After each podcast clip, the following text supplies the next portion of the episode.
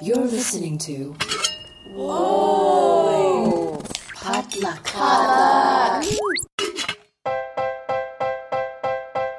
And hey everyone, welcome back to the Good Pop Culture Club. This is episode 14 for Friday, July the 10th, 2020. Wow. More than half the year is gone, Marvin. I know. More than half the year is done. It's been quite a happy year too, and I, I'm pretty sure we're all just, you know, what was the quote?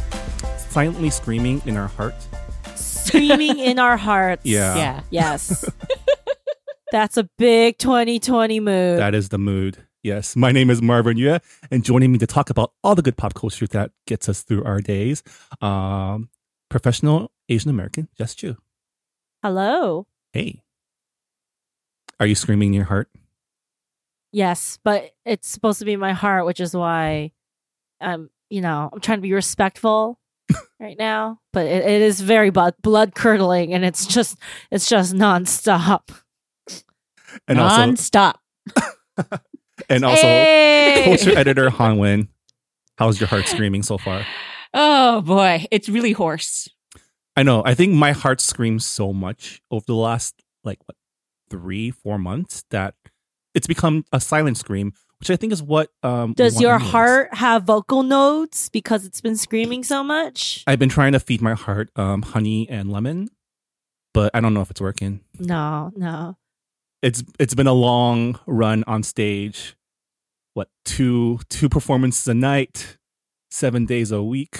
It's It's it's really eight. It's eight, eight a week, Marvin. But Really? that's fine. You you don't know the equity rules. It's fine. It's fine. Well, you know what doesn't need to follow equity rules anymore? Hamilton on Disney Plus, which is now playing on the stage as your TV 24 7 anytime you want, as long as you have a subscription to Disney Plus. Yeah, I watched it at like three a.m. in the morning on July third, and my mom was like, "What the fuck is going on?" I was like, "It's Hamilton, mom." Well, what a coincidence because this week we're talking all about Hamilton on the Good Pop Culture Club. But before we get to that, um, let's find out what pop culture's been getting us through our week. Jess, what's popping? Okay, so anyone who knows me knows that I am the number one fan of Great British Bake Off, GBBO, which is a yearly baking competition. Um, done originally done by BBC Now and Channel Four, but that was a big scandal.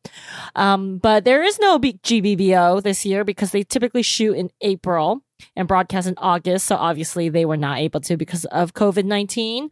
Uh, there is another show on Netflix called Crazy Delicious that is like trying to be GBBO. Um, in trying, but it's kind of a poor facsimile. It's like GBBO if they spent ten times the money and it was ten times less enjoyable.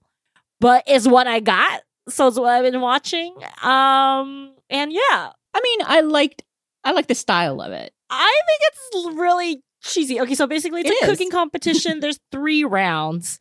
Um, and the whole point is that you're supposed to create like fantastical food.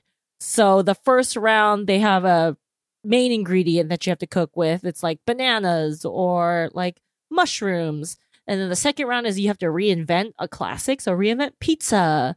And then the third is kind of like they have a theme and you have to create like a bigger meal. But like the setting is like this like soundstage mystical garden and the judges who um are Heston Blumenthal, Carla Hall, who I love.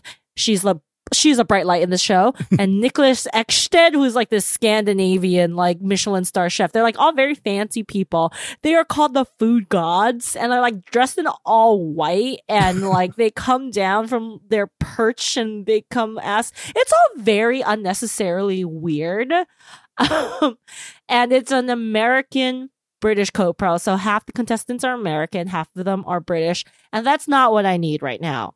You know, I'm sorry. Every time you throw, as speaking as American, every anytime you throw an American in it, it gets like 500 times less charming More messy, right?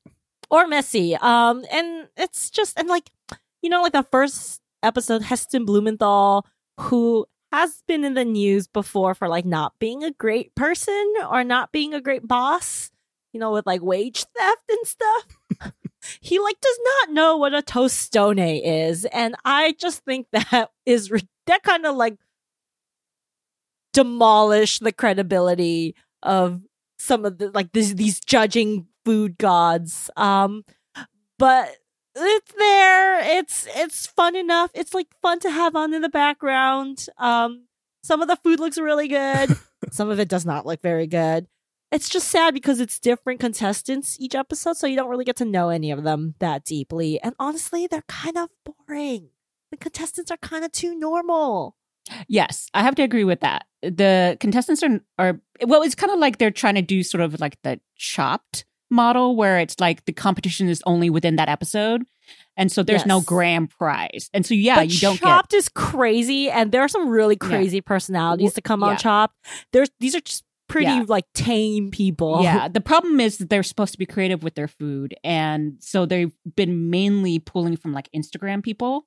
Um so yeah, they they don't necessarily pull from people who have personalities. And some of their person uh, creativity isn't actually that creative.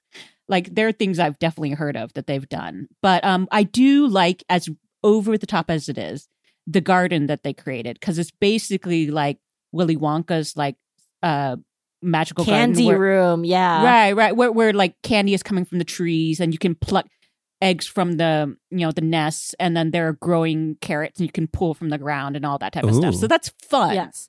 It is It's cute. so- I would it's like to like visit that place, but then it's also very awkward because they have to go forage for their food and it's just like these three like awkward regular people just walking around like grabbing food. There's no time limit or anything. They're just kind of just like meandering through this set. Like this That's magical like looking it. set. it's like big budget but low low low Stakes. budget sort of production yeah it's exactly funny. what I say. Ten times the money of Great British Bake Off, but like ten times less enjoyable. I feel like so what you're painting for me, this word picture, is a show that has that really goes for it, but is let down by the actual people in it, right? Like, Yeah. Um, I, I have to say, when you're talking about the co-pros that have Netflix has done recently, I would say Big Flower Fight is uh, slightly more interesting because Yes. that yeah that has Americans and British people too. It's also incredibly inclusive, um, in ways, and the the visual spectacles are bigger, better, and they are definitely show creativity. So Yes. uh, yeah. Well, part of the charm of the Great British Bake Off is that um, it's a pleasant viewing experience, and you actually learn a lot from it. Like, do you get any of that from this show? they are very nice to each other, the contestants on Crazy Delicious, but at the same time, yeah, each episode is its own contained competition. So there's Mm. no carryover. You never get to build like a history or a rapport, like root for any one contestant, which is my favorite part of Great British Bake Off. Um, and it's even, and I would even say the most recent seasons of Great British Bake Off have not been great at showing us like the behind the scenes, like stories of the people. But that's another show. I have a lot of feelings. Uh, but in the, you know, in the scheme of these like Netflix reality competitions, uh, with British co-pro reality competitions, it's, it's not the worst. It's not amazing. I do think Big Flower Fight is more fun. Great British Bake Off will always be the reigning champion. You know, even in its lesser state now, it's still better than a lot of these. And I think a lot of these competitions are trying to emulate the feeling of Great British Bake Off. But it's there. You know, if you're stuck at home and you want to do some crazy cooking, it's not the worst thing in the world. Put it on the background. um, it's definitely like a comfort watch. Uh, and yeah, it's not gonna change your life, but you know, maybe like you'll like be inspired to bake something. Yeah, Such a ringing endorsement. Han, what's popping And we never we Oh, never had to say these are good. That's true. It's just how you're spending your time. um, so I had a few, but uh, I'm going to sort of abbreviate it a bit because I read a lot of books this week. Um, uh, Mhm. one of them that I particularly liked is the new release called Blacktop Wasteland. Um, it's the first, I think it's a debut novel, maybe not, um, by S. A. Cosby. Uh, he's a writer out of Virginia, and it's it. The main character is named Beauregard. Uh, oh my god, what's his last name? God, It's a cool name. when you're named Oh, Beauregard, do you really need a last name though? but it's a cool last name. It's like a classic Southern name, but they call him Bug. So that's kind of like sort, sort of show you something. And um, he's you know an upstanding you know mechanic. He, he has a wife and a family. But the thing is, you know, he can't resist the lure of one last job because apparently he used to be the best wheelman east of the Mississippi. Oh. And um, so th- while that's a classic sort of like trope, um, and you know there's going to be some sort of heist going on, the beauty of the language, like there's like every page, I was like, oh, I wish I wrote that line. It's so good because it's not just the, the language is good and funny and like clever and stuff like that, but also like pretty deep. Like there are moments where I'm just like, you made me laugh, but that's very true, you know. Um, so, and it also, you know, shows like the cycle of poverty and the inequities, uh, uh, racial inequities um, that are faced. Um, there's some cop stuff in there, which definitely shows the uh, Yeah. racism. Um, so I don't know. I just I thought it was like kind of fun and thrilling, but at the same time, wor- a very good, worthwhile read. Um, yeah, it was very enjoyable. You had me at heist. So. Yeah, it's cool. It's very cool, but it's also very like low key. It's not like Vegas. It's not like 50 people involved, but it's like he, he drives through the back roads of Virginia and he's oh, the other thing is like the author and Bug, they're like car enthusiasts. So they talk about like engines and like the balance and because you know he's a wheelman, so he knows about like how to drive and handle these things. And that's a fun part of it that like I know nothing about cars, but he made me care. Um so yeah, you know, it's it's it's fun, but it's also kind of heartbreaking at the same time. I highly recommend it. And the second thing, because I'm gonna sneak in another one, is a movie on Netflix that will be out by the time you hear this, uh, called The Old Guard. Um, Gina Prince Bythewood uh, directs it. It's based on the graphic novels, and uh, Charlize Theron and KiKi Layne star in it. Ooh, this ooh, is the oh one that's no, like this Highlander, right? And no, kind of. it's too beautiful already. Well, yeah, there, uh, Highlander in that. So basically, the old guard refers to um, a very select small group of people who have near invincibility, immortality. So, um, uh, Charlize Theron's character is Andy, but it's actually short for Andromache the Scythian. Um, Love it. So, so these she's lived for not just centuries, but very possibly millennia um and they uh, very much invincible um they throughout time try to take on you know fights that are for good or at least according to their um rubric and uh and what happens is there's four of them. So two are two men, one on each side of the crusades who fall in love because they kept killing each other, but they kept coming back to life. so now they're lovers and they're part of this team. And then um and then some other guy from the Napoleonic Wars, he was like the most recent until KiKi Layne's character named Nile, like all of a sudden, like she's uh she's a soldier in Afghanistan, gets killed, but then all of a sudden comes to life and she's like, What's going on? I'm having dreams with these weird people. And they have dreams about her. So she is their new recruit, basically. Um, and of course there's gonna be a villain. If you are somehow out of the ordinary, someone wants to uh, harness that in some way. Um, so they uh they're being pursued to try to be made lab rats. Um So I actually saw a preview of this because I was looking at what's coming up on Netflix, and yes. it reminds me of like there was a time I remember in like I think like the 2000s where movie studios weren't afraid to put out something that wasn't triple A, right? Like a fringe, you know, sci-fi or genre um story helmed by like Yeah. A-listers, um, but is like a solid action movie. What I yeah, what I like about it is not it's not full of CG. However, I think the action sequences are really good because it's good choreography. Um and it actually is choreography. It looks amazing. Um and uh it, it that I think it in a way that kind of grounds it and makes it feel like you can feel the hurt more because, you know, like I said, they're nearly immortal. um and uh, there is a surprising, but I'm not going to give it away, uh, role for. Uh, it's a smaller role uh, for Van Veronica Ngo, who was Oh. in, um, who also had a small role in Five Bloods, and of course she was one of the. Uh, She's uh, one of the Rose Tico Tico's sisters. sister. Yeah. yes. So, but it's a important role and just keep an eye on her. I would say it's it's Ooh, very. I want want to check this I, out. I love that Netflix has become the place for these movies to live because obviously the major studios or the the distribution companies can't find a place for it in theatrical these days, right? Yeah, well, and no I'm- one can. So And frankly, I would be very happy if this became a franchise because I think there's lots of good story there, and the way it ended it makes it you know open enough. You know, if if they need more story, they it's there. Of So- course, that's Screenwriter 101, right? Always leave room for a sequel. Yeah, but it's it's also just very clearly, you know, like dun dun dun, you know. So so I really enjoyed it. So Marvin, what's popping with you?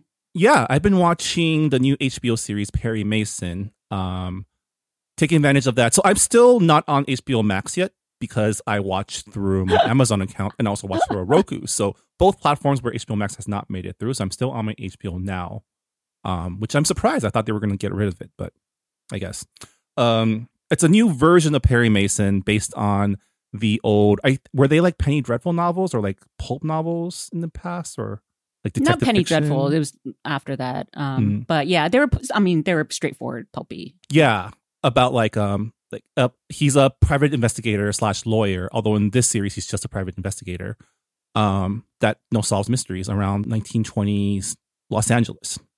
Um, so or I don't know if they were always in 1920s Los Angeles. This series takes place in the Great Depression era Los Angeles, right after post World War One, before World War Two. So it's kind of the same time frame as um, another beloved um, series, uh, Peaky Blinders, except in America. um, Matthew Rhys plays Perry Mason in this go around, and he's like, you know, it's a very Matthew Rhys character. He looks sad all the time. He's like haunted and just very mopey. yeah, I Um, mean that's that is part of the course for Matthew Rhys. So um, good but casting, I guess. yeah, well, the rest of the cast are also like a lot of really great character actors. You have Tatiana Maslany, who killed it in what five seasons of Orphan Black. Um, John Lithgow, who's been you know great forever. Stephen Root, um, Robert Patrick. Uh, a lot of hard hitters here. I'm scrolling through the cast list because I don't know any of the names besides Matthew Rhys and Tatiana Mansley, and it's literally like a cast full of oh that person, oh that person, which is fun. But I'm like, I don't have HBO because I'm not paying for one more service. But you know, maybe one day when it becomes free on Hulu. Yeah, it's definitely like an HBO-fied version of Perry Mason because I think the original series was, more like a standard procedural. Um, this version is a lot more gritty, a lot more dark, and has more in common with like noir detective fiction than procedural, you know, detective fiction. So Matthew Rhys's um, Perry Mason is more like your typical hard-boiled noir detective. You know, he's disillusioned, beaten down by life, hard drinking, hard smoking, and ends up being put on this case that he starts taking very personally and very seriously. And like your noir stories from this time period, there's a lot of government corruption, police corruption, politics, um, all in play. So I'm three episodes in so far, and so far the series has been kind of a slow burn. You know, the mystery is starting to ramp up, and the layers of the conspiracy are starting to show themselves. Um, not sure if it's going too slowly or not, but it's still enough to keep me interested. But the real star of this series is actually the world building there's a lot of style in this show, and it looks like a lot of care has been, you know, taken to portray a Los Angeles from this time period that's more diverse. You know, there are uh, Latinx people, there are Asian people, there are Black people um, who inhabit this version of Los Angeles that I don't think is usually the case in shows that take place during this time period. And for me, this era, this like aesthetics of this era, like pre and post war LA, like I, I really love it. Like lots of great suits, lots of awesome fedoras, um, lots of smoky rooms. Yeah, the 30s were a sexy time, like visually, very sexy time. Yeah, so if you have HBO Max or Go or Now or however you watch your HBO, um, and you're a fan of detective fiction and noir, um, I think it's definitely worth checking out. Um, I'm at a point where I'm eagerly anticipating next week's episode, which is an improvement of where I was last week with the show. So, um, yeah, definitely check it out. Is is it wrong that I think of Mr. Matthew Rhys as actually Mr. Ru- Keri Russell? No, not at all. That's how you should know him. Right, Um, he's Mr. Keri Russell, and you If- if- know, If you also want a pleasant um, diversion, I think it's Hulu that has the wine show. He is with Matthew Goode. So it's both the Oh, So it's I not love ju- Matthew yeah. Good. yeah. So both of them like are kind of like with their accents, and it's so cute because they I think they call each other like Rhys and Goody or something, and um and so yeah, and it's Rhys, and you know they're drinking wine, Yeah. and so you're just like a little Riesling, and it's oh, it's just it's it's totally in the background type of like pleasant show if you're doing something. Yeah. Anyway, yes, Yeah. that's that's my addition. that's my Well, sorry, contribution. we tangented, but yes, yes. Perry Mason. yeah. The series is ongoing on HBO, so um, watch along with me if you want. And on that note, that'll also do it for what's popping for this week. Uh, we're going to take a quick break, and when we come back, we're going to be talking all about Hamilton. Uh, stick around.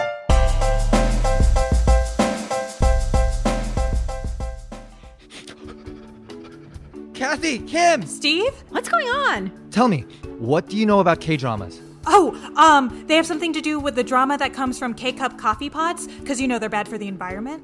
Uh, no. Oh, you mean Korean dramas? Yeah, I know that they are very grounded in reality.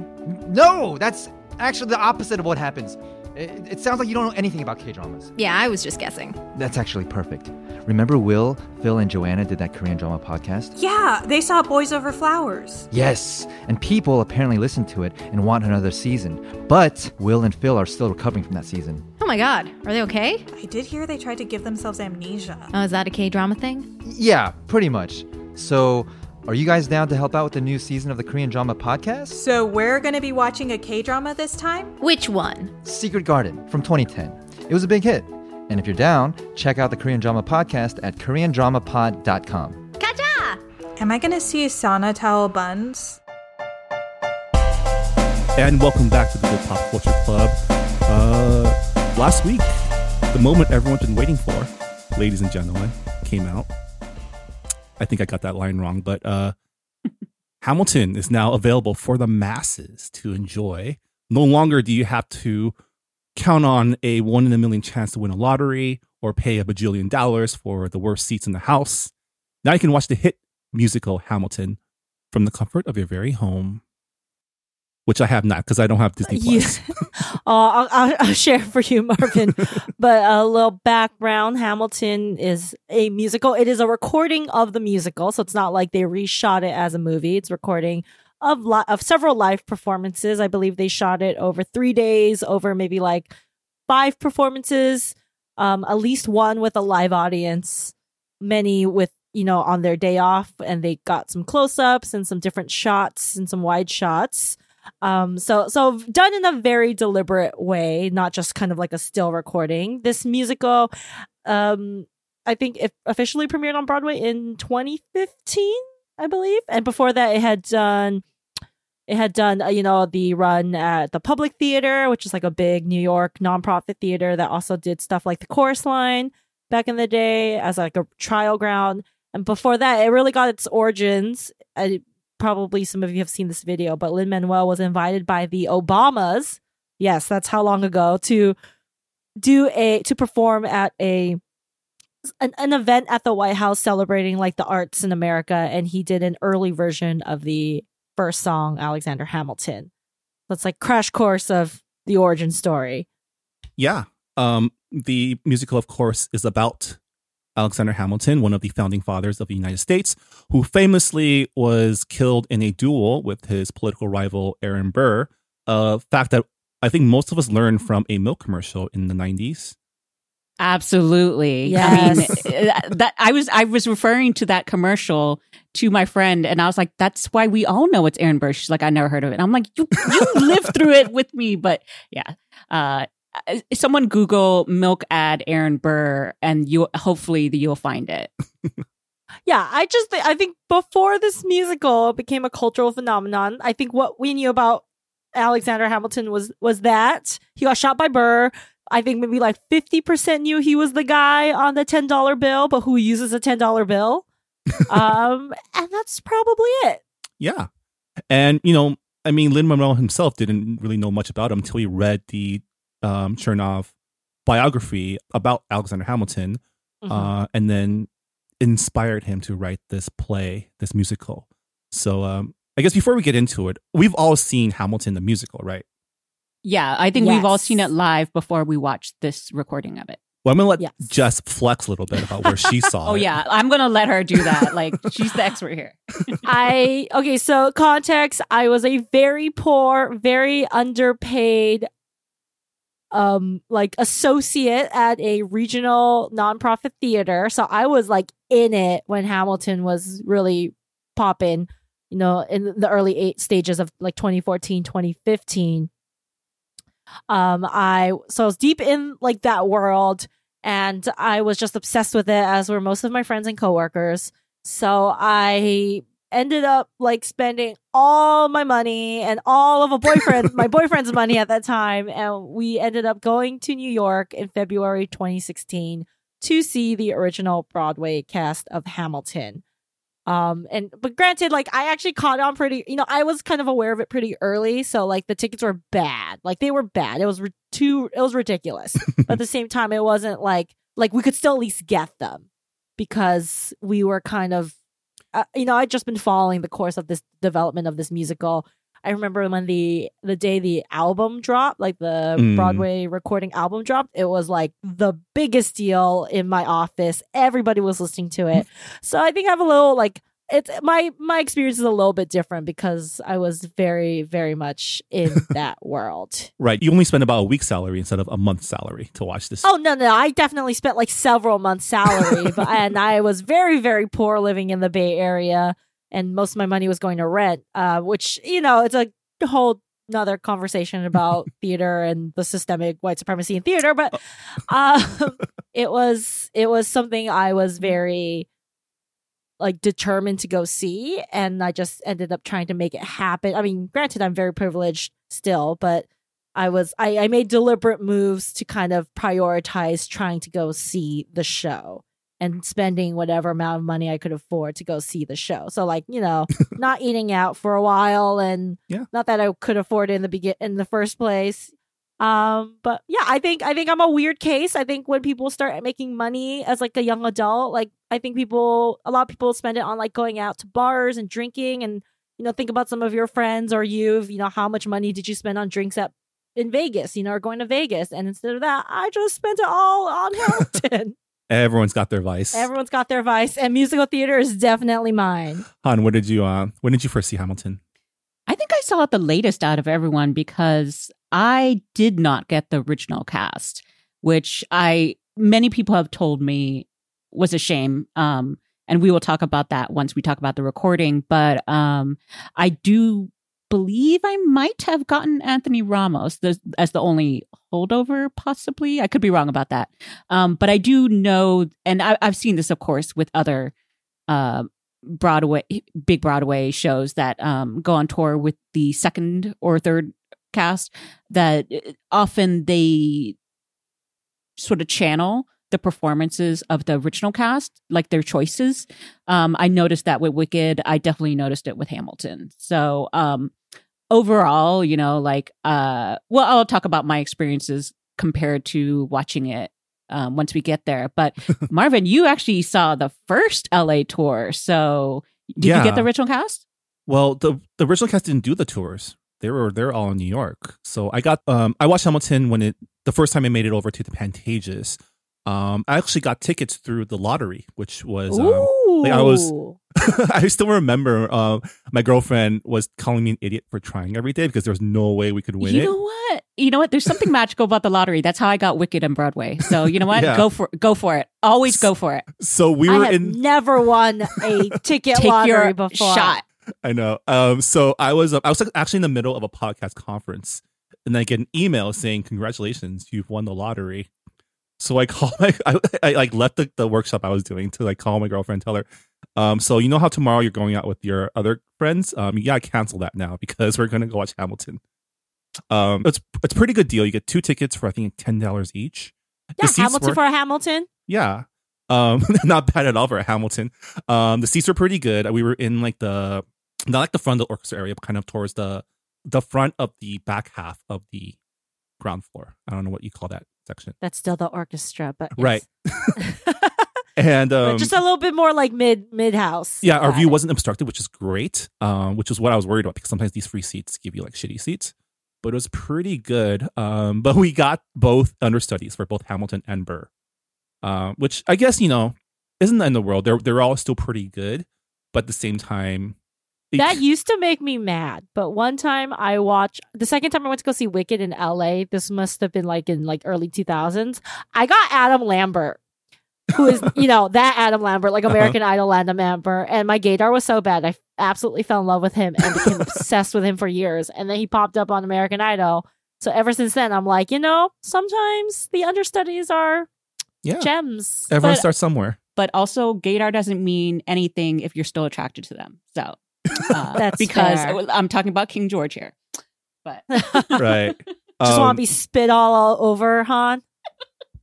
yes, the one bad thing about the that night was we were sitting next to at least two people who decided they wanted to sing along to the entire production. no, I mean, come on. It happens. It I know you want to, but you have to like sub vocalize so people don't hear. That's uh yeah. But other than that, it was a pretty cool night. And it's a really good. Um, I know Jess, you're you're the expert here on, on musical theater, but I thought in general it's a really it's it has catchy songs.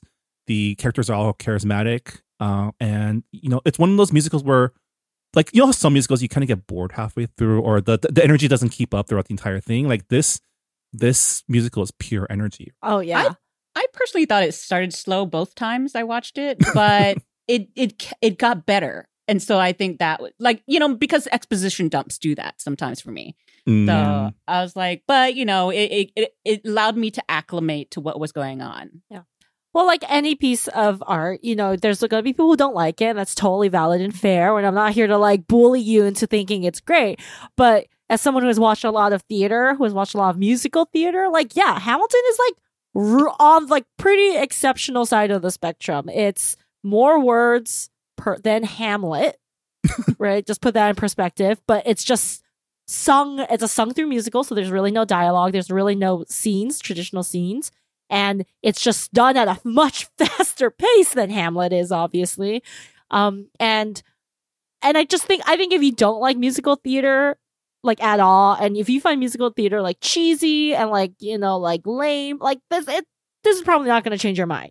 It's still really cheesy and it's very heightened. Um, you know, it's I think a hip hop musical inherently is going to be still a little cheesy, you know, but he does do a really good job of just structuring a great focused story and the pulling from both hip hop and pulling from musical theater like both those canons and referencing both in like an equal amount was is really really interesting and it was really funny when like the first you know in 2015 when this was blowing up 2016 was blowing up like listening to npr like jewish liberals trying to discuss hip hop in like this art form because like like through all the multiple eras of rap artists, right?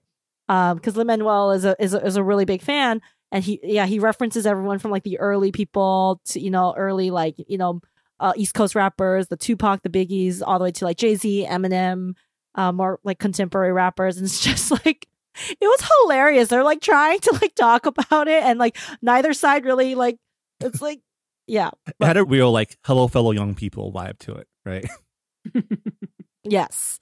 Yes. Um, but I thought it's it's incredible. Like the fact that it works to the degree it does is kind of a miracle. It's crazy from start to finish when you think about the process of first of all, it had to be an idea in this person's brain, like Lin Manuel Miranda, and then to actually conceive and then actually write all of that. All of those songs are each equally like well conceived and like and they all sound different and they have different styles in them um the amount like you were saying uh, uh, the density of the words but also like combining the 18th century and political language with hip hop and current like it's so good it's so amazingly like well done i'm it's like a feat Yeah.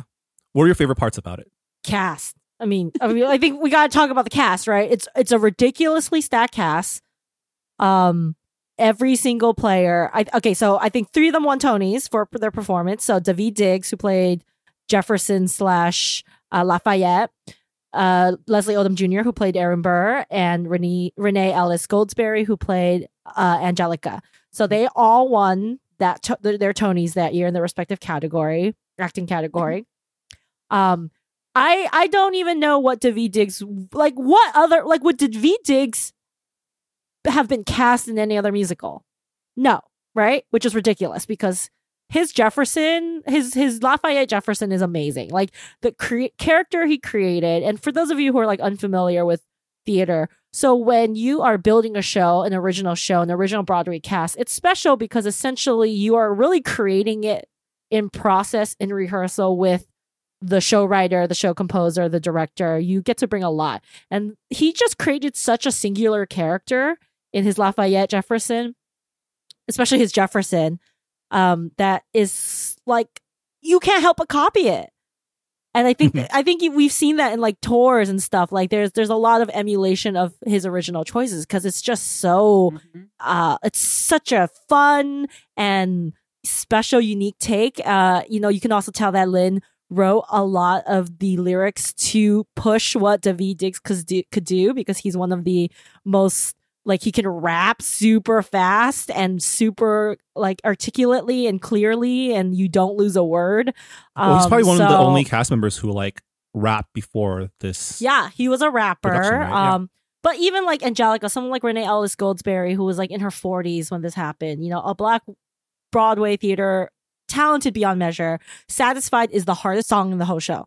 Like satisfied both from an acting, emotional, rapping, vocal standpoint. She has to do it all in one song while literally doing shit backwards. Like the the staging of it is going backwards on this turntable and she nails it and it's incredible. And I'm like, you know, like how many roles are would be available for someone like Renee or Phillipa Soo or Leslie Odom Jr. So just the the cast was allowed to really shine and write these roles and these roles that are just so complicated and aren't rooted in trauma.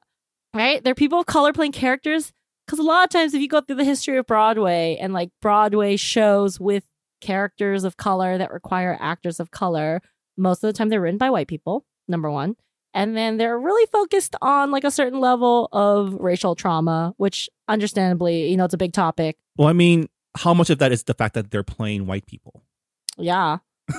I mean, yeah, they they get to play like founding fathers, right? Um so none of that is they, they can just kind of like play the character. That's I mean that's the point of this this Mhm. color conscious casting is to give that opportunity to play characters you know that don't have that you know Mhm. so Yeah, And, I mean, I, and multiple characters of mhm. you know, multiple black, brown characters, not just one or not in relation to whiteness. yeah. There's there is a token here, but t- the token is the white dude, right?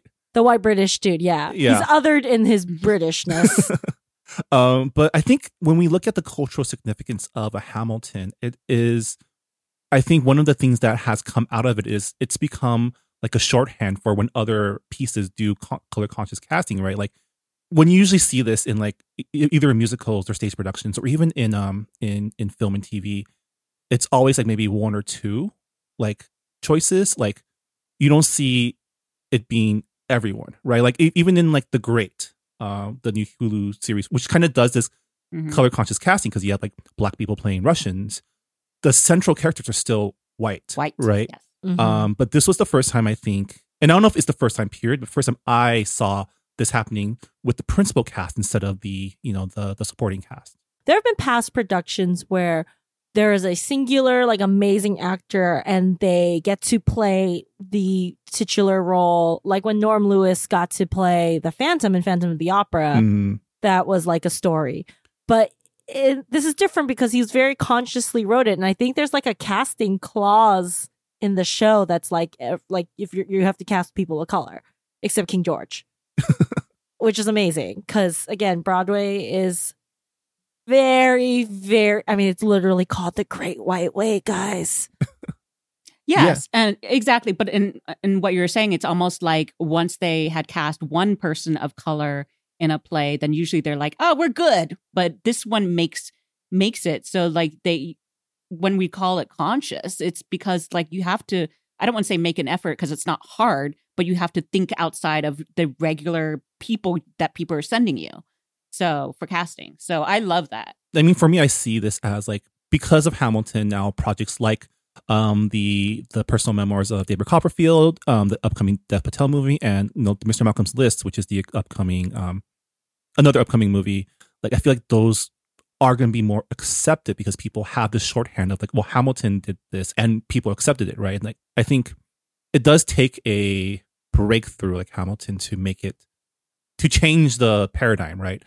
Um, and Hamilton can be seen as like another breakthrough musical. Like like every few years you get a musical that everyone can't stop talking about, right? Like you had it with Wicked, um, you had it with um, I don't know if we can still talk about Book of Mormon, but we had it with Book of Mormon. My barometer for this is I have one male cousin who like does not care about theater or musicals. He's just like, you know, a typical person um, not involved with this. And if he ha- and I, I, I will check his Instagram, and if he goes to watch a play, I know that has breached mainstream consciousness. so it's just like, what are the shows that regular people who don't watch theater will actually go take the time to watch? I think Wicked might have been one, uh, and Wicked, you know, they're trying to develop a film of it. Wicked was a big one. Uh, Wicked was also backed by Universal, so it was not like this like it you know it wasn't like this like little scrappy underdog production. Like it, it's i think people have to understand like commercial broadway theater is exactly that. It's commercial theater. These are like the mcu movies that are being made. Um Right. not the little indies that could. Though sometimes the some indie musicals do get through and i have mixed like i typically don't like those which makes me sound really not artsy but i i'll i'll admit it. Um and then and then book of mormon broke through right everyone I knew was wanted to see Book of Mormon, and like regular people were buying tickets to go in the theater to go see Book of Mormon. And of course, Hamilton, people were trying. Most of the, a lot of people could not afford it because again, the tickets were crazy, exorbitant. Even in like the third, fourth tours, I checked, Which- and one tour was like six hundred dollars. Insane. Yeah, I mean, some people are actually thinking about flying to Chicago to watch the Chicago tour because it was it would be cheaper than watching it in New York or in L.A. Chicago also had the first Asian Aaron Burr, uh, understudy studied by Jin Ha. Mm. Uh, I did want to see that, but I don't think I had the time at that point. I also love Jin Ha. But I mean, oh okay, yes. so this is of course why it's such a significant thing that it was on Disney Plus because it makes it accessible to all these people who didn't let's say save 2 months of their s- salary to go to New York or fly to Chicago or any of those places to see it. So like like my friend in Dallas, Texas would never have seen this if she didn't have Disney Plus. And when it comes to like Broadway musicals, you can either seek it out on TV, like with Broadway HD, Ovation, or PBS. But most people aren't going to do that, like unless you're diehard. So this is kind of like I love that this kind of became an event and made it more accessible for everyone, um, so that they could check out what this phenomenon was. And I thought for a TV um, recording, it was actually amazingly well done. Like you were saying, you know, because the the the close ups and the different camera angles and stuff like that really made you feel like you were there. And um, I also got to, you know, with all the fast rapping, I got to put on my closed captioning and catch like those amazing lyrics, and they're so clever. Um, also, uh, you know, I got, and uh, with the uh, close ups, you got to see expressions, and which Mhm. you know, when I bought my ticket, I was close ish, but not close enough. And um, the people who I knew I had liked already were even better, you know. So yeah, I, I'm such a fan, like having watched it on TV. Yeah, there. I mean, definitely you can see like that. I mean, most time if you're gonna go to watch in a big theater, like multi-thousand seat theater, you're not seeing the minutia of the acting. You're getting the energy and the feeling, um, and that's still really really fun. But it's pretty cool to be able to see kind of the like the more detailed technique and like the skill that all these like performers are bringing. Everything, you know, so even down to like the props and the set and just the dancing and the choreography that's cool. But I will say, like Hamilton, the Hamill film was like very well shot, and most productions do not have this. They they don't do it like this. Um, some other good ones I've seen in the past were actually the Shrek musical was pretty well shot. That was playing on Netflix for a while, and the Legally Blonde musical was shot for MTV for broadcast on MTV, and that was actually really well done. Should but I watch it's a that? oh, it's so good. The bro- Legally Blonde the musical is like better than it has the right to be, and That's the Laura Bell one the- Bundy. Was that the plays Sarah Elle. Bareilles She's great. one, or is that Waitress? Am I thinking about? Oh no, I do like Waitress a lot, but they're probably yeah. I don't like Waitress, but anyway, Oh, I really do. I love the film and I like the musical. So the film's better than the musical. the film is And amazing. I- yes, um, but it it doesn't happen that often. Like uh, there's really no market for that, or who's Yeah. gonna pay, right? Who's gonna pay? I I do think. I get the criticism that yes, theater is really expensive, and it's I I do agree it's not accessible enough to most people. But having like worked at theater in theater and been paid like pennies, you know, and seeing the struggle trying to stay in the black because there was no and part of it, yeah, part of it's programming and part of it is you're programming for a certain audience. It's it's like a I don't know, it's like a push pull. It's like, yeah, like theater is really, really white. It's very old. And it's not doing enough to be kind of like capture a new audience, right? Whether that's based on youth or background or uh, you know, income levels. Yes. Yeah. But if they're the only ones who pay for it and you you can't like are you gonna it really comes down to like we don't have an infrastructure in this country of supporting arts, which includes theater, and supporting in a way that you can take, you know, swings artistically and you can do the weird things um Yeah, that really can move the needle yeah. I mean, without fi- without fear of like going completely bankrupt. yeah. I mean, you know, you were talking about how like in the plays don't usually make it this big, and I think one of the things that a lot of people, and I don't know if a lot of people are aware, but like Hamilton is far from an indie play. I mean, Lin Manuel Miranda came into making this already off winning a Tony off his previous uh, musical in the Heights, and as much as this is a story that inspired him because it's an immigrant story, like he himself comes from a very privileged background as well. So like, you know, he had like a lot of institutional and systemic backing to like to push this play through, which a lot of independent playwrights don't, right? So there's a lot of things that were already in his favor to make this big. Yeah. Right. But at the same time, he was not Lin Manuel Miranda before Hamilton. And that's I think like in the Heights, I love in the Heights, but I don't know like if a regular like Hmm. non music non theater person would know would have had that name recognition of who he was before Hamilton. So he started writing Hamilton, different era. You know, things were uh, seemingly a lot better, and it was uh you know he he kind of struck this idea that struck a chord and started developing it. But at the same time he is still a you know as privileged as he is he's still a puerto rican american man writing being a composer in a predominantly white industry. So i think those two ideas simultaneously exist. He's Yeah. yes he was privileged. He came from a privileged upbringing and he has a certain amount of privilege and success behind him.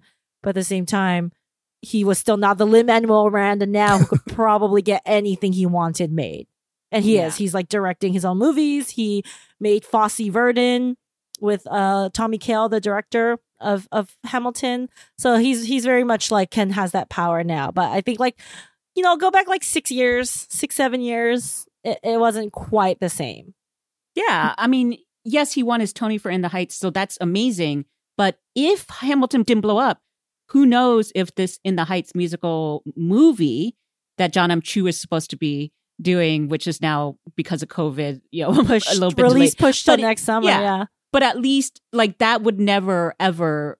I don't want to say it ever, but yeah, probably wouldn't have happened. No, I don't think it yeah. would have been made in I do not think that would have been like a top like IP to be of a musical to be made into a movie if it had not been for the ha- success of Hamilton and the now like brand name that is Lin Manuel Miranda. Yeah. And I mean, you mentioned that this play originally came out 2015, 2016, towards the end of the Obama presidency. And you definitely see that in the um, the themes, right? Of like almost like optimism about like the American dream, about being able to be successful through hard work. Um, a lot of like this very optimistic, like Obama era thinking that like has all but been crushed, I think, in the past four years. Um, I mean, watching again now, four years later, where a lot of more people are seeing it, um, we are seeing some more critiques come out um, that were always there before, I think, but now because more people have seen it, more people can weigh in on it. And we are living in a very different time now than when Hamilton first came out. Um, has anything changed in your perception of the musical since since you first saw it? For me, no. But it's also these critiques. Um, by the way, I'm saying are not things that actually like make me enjoy the amazing part of it any less. But they're critiques that work well. For example, like the most recent Emma, I adore. We talked about it. Like I was like gaga over it, but in choosing to choose like do retell this white story that has been told over and over and over again doesn't leave enough space for other stories to be told but also it kind of continues the same sort of like for Lin Manuel Miranda to have chosen Alexander Hamilton's story meant that we were going to get patriarchal America. Like, there's no way around it. Like, the color conscious casting is great, but the story is going to remain similar. And so, um, so definitely the the women's parts, Renee Elise Goldsberry and Phillipa Soo, and like did amazing jobs. Like their songs are some of my favorite parts. But in the end, it is definitely just in relation to his character. And so a, a friend of mine who watched this for the first time actually had turned to his wife and was like, So is everyone hot for Hamilton? and it's like the answer is yes. And so and history Some might also say tells even Aaron Burr was hot for Hamilton. Like- Yeah, Oh, and, I you know, ship that. I mean, there, there. I mean, yeah, that would be interesting if, like, I, I, I would like to see actually Jefferson. Oh, there's there's definitely fanfic. There's a hundred percent fan Aaron Burr. drawings. Alexander Hamilton and Thomas Jefferson in the threesome. slash Hamilton. I don't know. Um, but yeah. So, so that's those are the critiques as far as like if there was another person's story he was telling that wasn't because you know he also, of course, chose what he wanted to tell. Um, Eliza lived 50 years after him, like continued to live 50 years after him, and she got like a uh, exposition like at the end, you know. so it's like she outlived him, doubled his his lifespan, and and it's because um politics and men's stories are seen as more important than the domestic stuff that she did. And I get that. That's what history has done and that's how the history books were written. But um and so like just be aware that like that's the choice that was made. And uh, also you know yes he was the guy who didn't own slaves but part of it was because he was illegitimate so he couldn't inherit the slaves that his mom uh, gave to him. Um, and also he definitely brokered some slaves for friends and stuff like that. So you know he, it's not like he, his hands were completely clean. He did become more abolitionist later. So that's credit where it's due i guess but Yeah. uh, yeah I, I think they're very valid criticisms, especially as you know we're taking down Confederate statues and kind of you know taking down co- statues of Columbus and trying to see, trying to really examine or see see the holistic picture of these people. Right? They're not good and they're not they're not good or bad. Uh, they did good things. They did some pretty impressive stuff, and they did some impressively terrible stuff. Right? And I don't think anyone's denying that. But it, almost to a point where like how I, I don't even think if you brought up slavery in this play would would it also if you're not going to like spend the spend the time to really delve into that into a meaningful way does that make a difference? Or does that do it justice the subject justice too? It's yeah. It, it it would have been a different play of course. It would have been a different Yeah. play and i think it would have to have been a play about those labor of yeah that. you can't and Yeah. then it wouldn't have to be in a different context because they wouldn't they would not have the founding fathers would not have been talking about themselves like Yeah. like examining their like complicity in this terribly racist system like yeah like in This- that way right this was definitely about like bringing up alexander hamilton as more of a hero because you know how they kind of listed his accomplishments at the end like wall street and you know financial system and stuff like that and his worst thing according to this play adultery and you know like being really dumb about duels so Well, I mean, that's the thing, right? I think in this day and age where I personally have become more and more wary of just like lionizing people and like hero worship and like putting all your trust in people like politicians who really we shouldn't be like counting on them to solve our problems. We should be like pushing them to like do what the people need.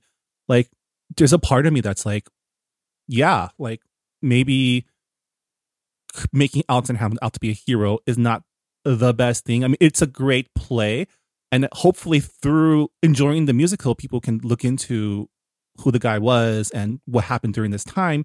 Um, which I don't really, I don't know. Maybe it's just me being cynical, but I think a lot of people are taking the play at face value and saying, "Oh, Alexander Hamilton was such a great dude. Thomas Jefferson sucks. John Adams sucks for some reason." Even though, like, you know, there's always two sides John to Adams everything, was right? just John small. Adams did his. Uh, okay, but so, so, but then my question is is it Lin Manuel's responsibility? Because it's not like other narratives, other texts, other information, other movies. There's even a whole other musical about the founding fathers called 1776. So, I mean, he wrote this and it became this huge mega phenomenon that, yeah, I think for especially for a certain generation has kind of washed over and really taken like a hold of the consciousness. But is that Lin Manuel's responsibility or his, I guess, his quote unquote fault? Well, I'm not trying to say it's anyone's fault. I just, um, it's it's I a guess- choice. It's it's a creative choice to focus on this person, and so that means the good Mhm. and the bad. And and knowing that he whitewashed over certain bad things about this person is a choice. Um, now it well, doesn't I mean, lessen, the play doesn't necessarily paint him out to be like a hero figure, anyways. Like he does a lot of shitty stuff. And he's kind of an asshole throughout the entire Oh, he's a like, dumbass. he's like a total charismatic dumbass. asshole. He's but, still like- he's still the hero of this play, especially the way they ended it, though. Like, I'm not saying that everyone's going to be like, I'm going to be exactly like him, and also sleep with, and and I and I believe like you know having an affair and dying in duels is is heroic, but that like they will take away like, oh, those are the just the you know the not so great parts. Of I mean, he was characterized as a very ambitious man who was willing to like he wanted a war so he can raise his, you know, his Position in Yeah. life. I don't think, I, but I don't see him as an anti-hero. You know, like I definitely think he's still a hero in this play. Well, yeah, but I'm I'm saying he's still like like the thing is like with the founding fathers, like all of them were probably huge, ginormous dicks, right? Like Ben Franklin, who's like the wisest Yeah. dude in like that time period, was like a perv, So, right? but, Yeah. but that's why I'm saying it's a choice because if you choose any of these founding fathers, you know that there's going to be some bad stuff. So you're choosing how much of the bad you're showing. And it doesn't mean it's a fault, but it does mean like you have to own it. And so, like, Yeah. whose other story could they have told, like, that would have not have gotten this the best audience? See, that's the thing. We we do understand, like we were saying, like Broadway and theater is still very white. So telling a white story, even with a color conscious cast, is probably still the best way to get people in. Well, that's the other thing, right? Maybe this was the only way to get like this color conscious musical in front of all these rich white people who would pay thousands of dollars to watch it. Um, and I think that goes to another thing. It's the feeling I get is a lot of people who say they've watched Hamilton or they love Hamilton, like is shorthand for like, hey, I'm with it, I'm woke, right? Like, does watching Hamilton make you woke? Because that sure seems like before Get Out, that was the I would have voted for Obama yes, three times, yes, right? Of that is era. that is the uh that is the equivalent like mindset. But as I wrote in my notes, no, liking Hamilton doesn't make you woke, but it might be the gateway drug. Yeah. As for example, this the note that many Republicans, including Mike Pence, went to go watch Hamilton doesn't make him woke.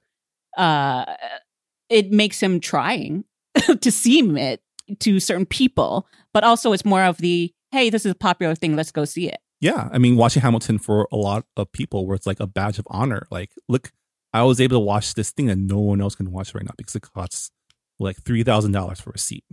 I guess it goes back to the accessibility of it back then, and like, I'm happy for the cast and the crew and everyone who were able to be part of this because it really did launch a lot of careers, and it did bring about, I think, like no, we see this a lot with a lot of breakthroughs, right? Like Crazy Rich Asians begat like a ton of Crazy Rich Asian esque shows and movies, and Hamilton probably like sent the industry scrambling to find the next Hamilton, right? Um, which hopefully would open the doors for more people of color and more diverse playwrights, but it's still yet to be seen if that'll happen because we're not even sure Broadway is going to come back at all. Yeah. It also gave like a bit more mainstream like careers to a lot of people who are mainly theater, like Daveed Diggs.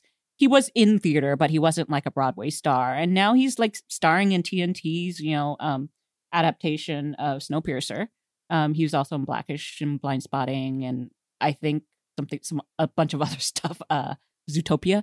Um, but Yeah. and I, I think as people who care about representation, like the representation of Hamilton and that being more accessible now, like it can't be understated too. Like there's that. Of course, it's just one example, but Phillipa Soo shared a video of like a little girl who like saw herself in her Eliza, right? And that was cute, but also super like that's important because that little girl now can see being a Broadway star as like a possibility. Yeah, I mean, I think I don't think we can deny that Hamilton created a lot of just job opportunities for Broadway actors of color who otherwise would have been relegated to, you know, Miss background Saigon. courses, playing animals. I mean, it's sad, but like, no, like, like, like, like, I'm gonna go over some of the most common uh Broadway shows that tour that you know hire actors that have to hire actors of color. So probably the biggest one for black actors is actually Lion King, which written by an all white creative team, and they're playing a bunch. It's a it's a great musical, but like at the same time, you're like you're playing a lot of animals, which is kind of weird. Mhm. uh, West Side Story, right? It's almost as bad as um, Book of Mormon. All right, Book of Mormon. It's like half, like maybe like half, like a third of the cast is black, but they're playing a very, very stereotypical tropes. West Side Story, again, it's a classic. It's always going to be done, but half of it is always going to be, you know, it's always going to be in a certain like trope. Um, for Asians, it's like Miss Saigon, which can die a s- agonizing, fiery, fiery, helicopter death. terrible death. um, Dream Girls, which is a great show. Uh, Dreamgirls is probably one of the better shows, still written by white people. Uh, Hairspray, again, written by white people. Scottsboro Boys, which is like literally about like a racial, like lynching, unjust incarceration event in the twenties, written by white people. um, you know, there's a few like Fela, bringing the noise, bringing the funk, Color Purple, Bring It On, Allegiance, that have creative teams of uh at least some part with people of color, but I, I don't think they're quite as big as some of these other shows. Yeah, it's crazy to me when you think about like how long theater has been it, like predates film and Mhm. having a creative team behind it that's not a person of color is still the norm. So and and overwhelmingly so. Not even just like because even in film we can point to several directors of color, you know, Yeah. and stuff. But yeah, it's it's just baffling. Um, Yeah, well, well, with film, I think things have gotten a little better with the democ. You know, it's been democratized a bit because of technology, advances in technology. So now anyone can, sh- like they say this, but it is true. If you really wanted to, you could shoot a film on your iPhone. Um, and you know, or you know, if you want to really write a film, it it doesn't. It's not that crazy. But to make a musical. A play is already pretty hard, and then to a musical where it's like the pipeline is just insane. Like it's it's access to like theaters it's access to musical education it's access to the you know theater arts it's access to uh, all these things that unfortunately we do not prioritize in the Right. states And yeah, it's hard to A, get all that training and B, make a living if you don't have some sort of like secondary income or like some sort of like, you know, safety net. The right. day job. That's why you need a day job and you basically agree to missing major events for the rest of your life until unless you're at a level where you can make those demands. So very few broadway stars are at that level. Like um idina menzel can ask for one week one performance off a week so she can fly back to see her kid and you know spend like a few days with them. But you know if you're just like a chorus member the only day you're gonna have off is monday. So all your you miss funerals, you miss weddings, you miss graduations, you miss a lot of things and they still choose to do it, which is insane. I mean, that's that's how much they want to do this. And I I do think we need to find a better way as a society to support art because uh you know y- the UK it's good for business at the end of the day too because the UK you know they just announced like a billion dollar relief package for their arts, their theaters, because that's what, actually what makes them money down the line. You know, when you think of British arts, you think Shakespeare and you think theater, and I do think people go for that, and that's something, and it's a it's a soft power that they're cultivating. um, I mean, that's the thing, right? Like h- how crazy it is that we're still putting on productions of Miss Saigon, even as recent as like last season at the Pantages. Oh yeah. It was so funny because uh, so I have a friend who always has uh, season pass to Pantages. So she always um, asks me, "Hey, which of these shows do you want me to try to get you a cheap ticket?" Because she's able to get one cheap ticket. Um, and she lists them all, and I'm like, "No, no, no, no." And then she was like, "Miss Saigon." I'm like, "No." and then she's like, "Why not?" I'm like, "Uh." how much time do you have? But um, yeah, and, and I, I also said no to cats. But uh, I did watch the movie Cats. the movie was fun, but also because How I- drunk were you, Han? um, I, only a little bit. I did go to a rowdy sing along screening um, on New Year's Day with the LA uh, Underground Cat like club. So it was all all of us wore cat ears. And um, during the previews, we hissed at any dog on the screen, including Scooby Doo. And um, during the actual movie, there was a lot of yelling, a lot of singing, and some um, and people egging people on to uh, nuzzle. You know, the Okay. cat. Uh, you know. oh. It was good. It was good stuff. Okay, which Oh cat you God. fucking though? Which cat you fucking? Jason Derulo cat or Railway cat? Railway. I mean, you gotta. Marvin is like, Let's get a little who did. I invite to be my podcast co-host? Why did I do this? I have not Skimble seen Shanks. Cats. I mean, had to like won my heart. Like Jason Derulo made me actually uncomfortable. Like he fascinated me, but he's not my guy. I'm waiting for the butthole cut, yes. the butthole release. Let's next join us next time for our deep dive into the world of cats. Uh, well, Hamilton is out now, um, available for everyone with a Disney Plus subscription, um, or with the Disney Plus trial subscription. If you don't feel like paying that, uh, was it fourteen ninety nine a month? How much is? I don't Plus know. these I did the three year subscription. I bought the three so years, yeah. So it came out to be like four bucks a month. It's super cheap. You guys got suckered. Nope, nope, No, worth it. We are wise. We are wise. We saw the deal. Gotta pay the mouse. Well, I think uh, when it comes down to it, um, there are a lot of reasons to love and a lot of things to question about Alexander Hamilton and the decision to make a musical about him. But there's really no denying the cultural impact and power that this musical has had on American culture over the last few years. So if you haven't had a chance to experience it, uh, for any of the many reasons that we listed during this podcast, and you have a chance to now through Disney Plus, um, I think we agree that it's definitely worth checking out. And on that note, that also do it for this episode of the Good Pop Culture Club. Uh, I want to thank Han and Jess for joining me while we talk about Hamilton. If people want to follow your thoughts on um, the social media, where can they go? You can find me on Twitter at Just Jude Tweets. and I am at Hanonymous, H A N H O N Y M O U S. And you can find me at Marvin Yueh. You can follow the show at Good Pop Club and subscribe to us uh, by going to goodpop.club. Uh, our podcast is a proud member of the Potluck Podcast Collective, a collective of Asian hosted podcasts. Check out all of our fellow Potluck shows by going to the website podcastpotluck.com. Thanks for listening, and we'll see you next time. Bye, everyone.